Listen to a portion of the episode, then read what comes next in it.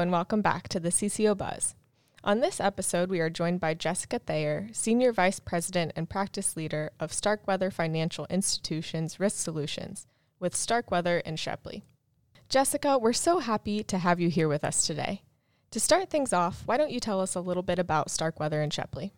Yeah, thank you for having me. Starkweather and Shepley is a, a firm based out of East Providence, Rhode Island.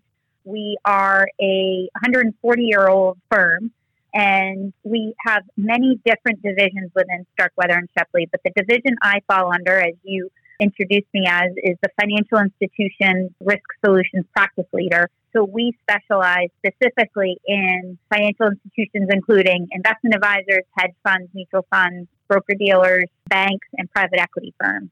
And then within that, we work with all the various insurance coverages and risk transfer products that that particular sector would need help with. So, what insurance coverage do you think advisors should consider?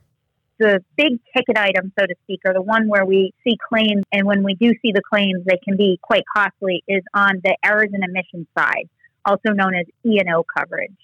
So, E&O coverage covers essentially all of the professional services that advisors are providing to their customers or clients it's quite broad as to the coverage it's providing. What it doesn't cover is illegal acts or fraudulent acts, which is against civil policy to cover.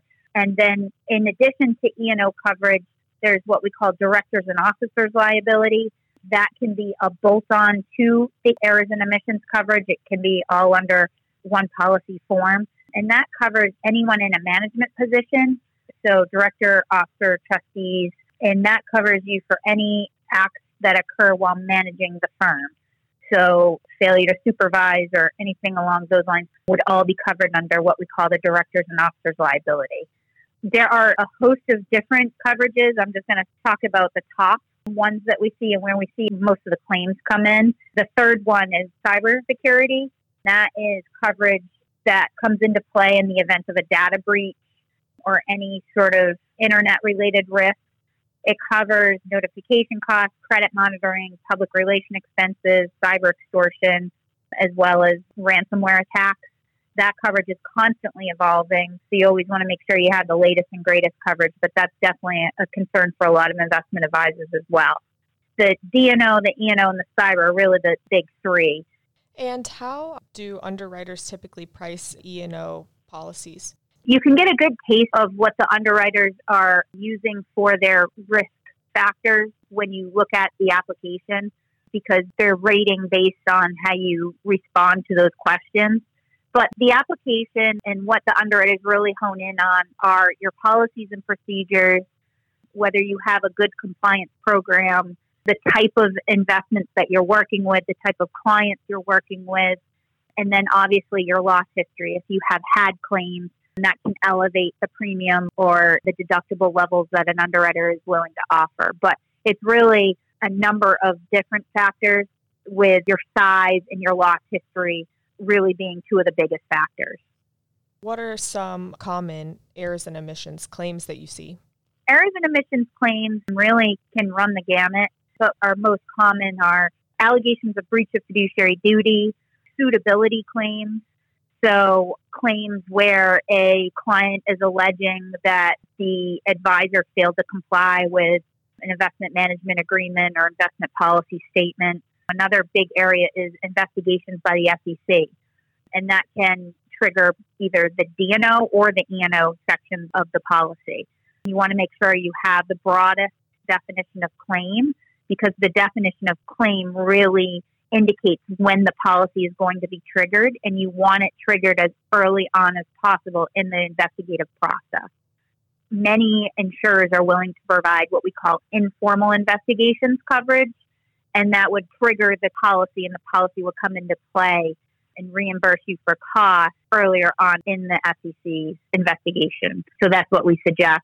And then trade error coverage, that is typically an endorsement or coverage that you want to make sure is either within your form or endorsed to your form. And that would allow you to be able to rectify errors before you actually have a claim against you for damages. So let's just say you made an incorrect trade or you traded outside the guidelines for a particular client, if you picked up on that before the client actually sues you, you could rectify what the loss of that error was, can be covered by insurance. So those are the most common ones that we see under a D&O policy.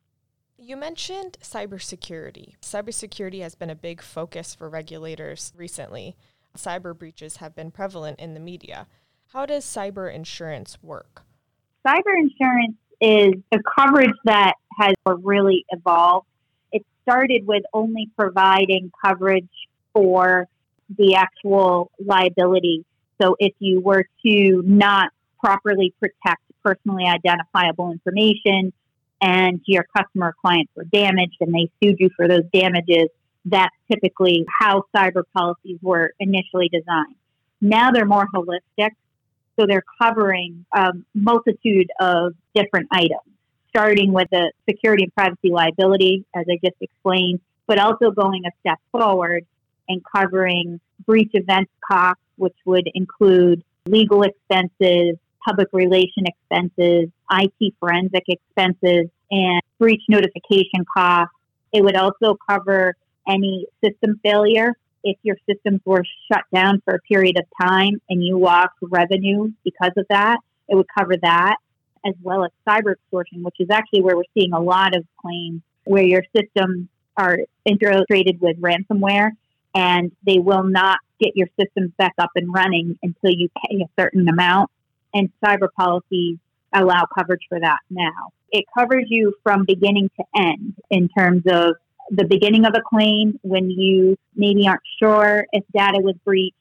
You can tell potentially that your system was infiltrated, but you're not quite sure to what degree. It allows you to have access to experts to make sure that they walk you through the process and get additional experts involved, whether that be forensics or lawyers, to figure out what the downfall was, to make sure additional hackers can't get into the system, and then help you through the process in terms of notification and making sure to mitigate any potential liability. So, start to finish, the cyber policy really is quite holistic in terms of how it guides you through the process and provides you the resources to be able to go from start to finish of a breach.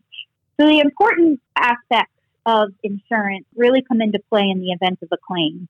You want to make sure your coverage is as broad as possible and that your limit and deductibles are adequate given your risk exposure and size. So you want to make sure that you're hiring the correct expert to help you and guide you through that risk transfer process, starting at trying to figure out what your risks are and then how to design the program to make sure it encompasses all the risks that you have. Starkweather and Shepley is just that. We provide hands-on service. We work with you to identify the most appropriate and competitively priced coverage to address your firm's liability needs. We're available through our website at www.starshep.com or you can call us at 781 320 9660.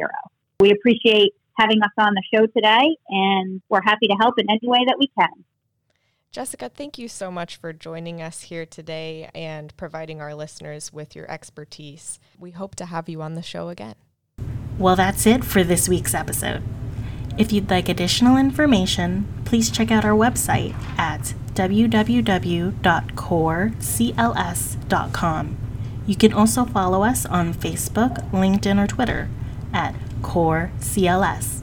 Thank you, and we hope you tune in to next week's episode of the CCO Buzz.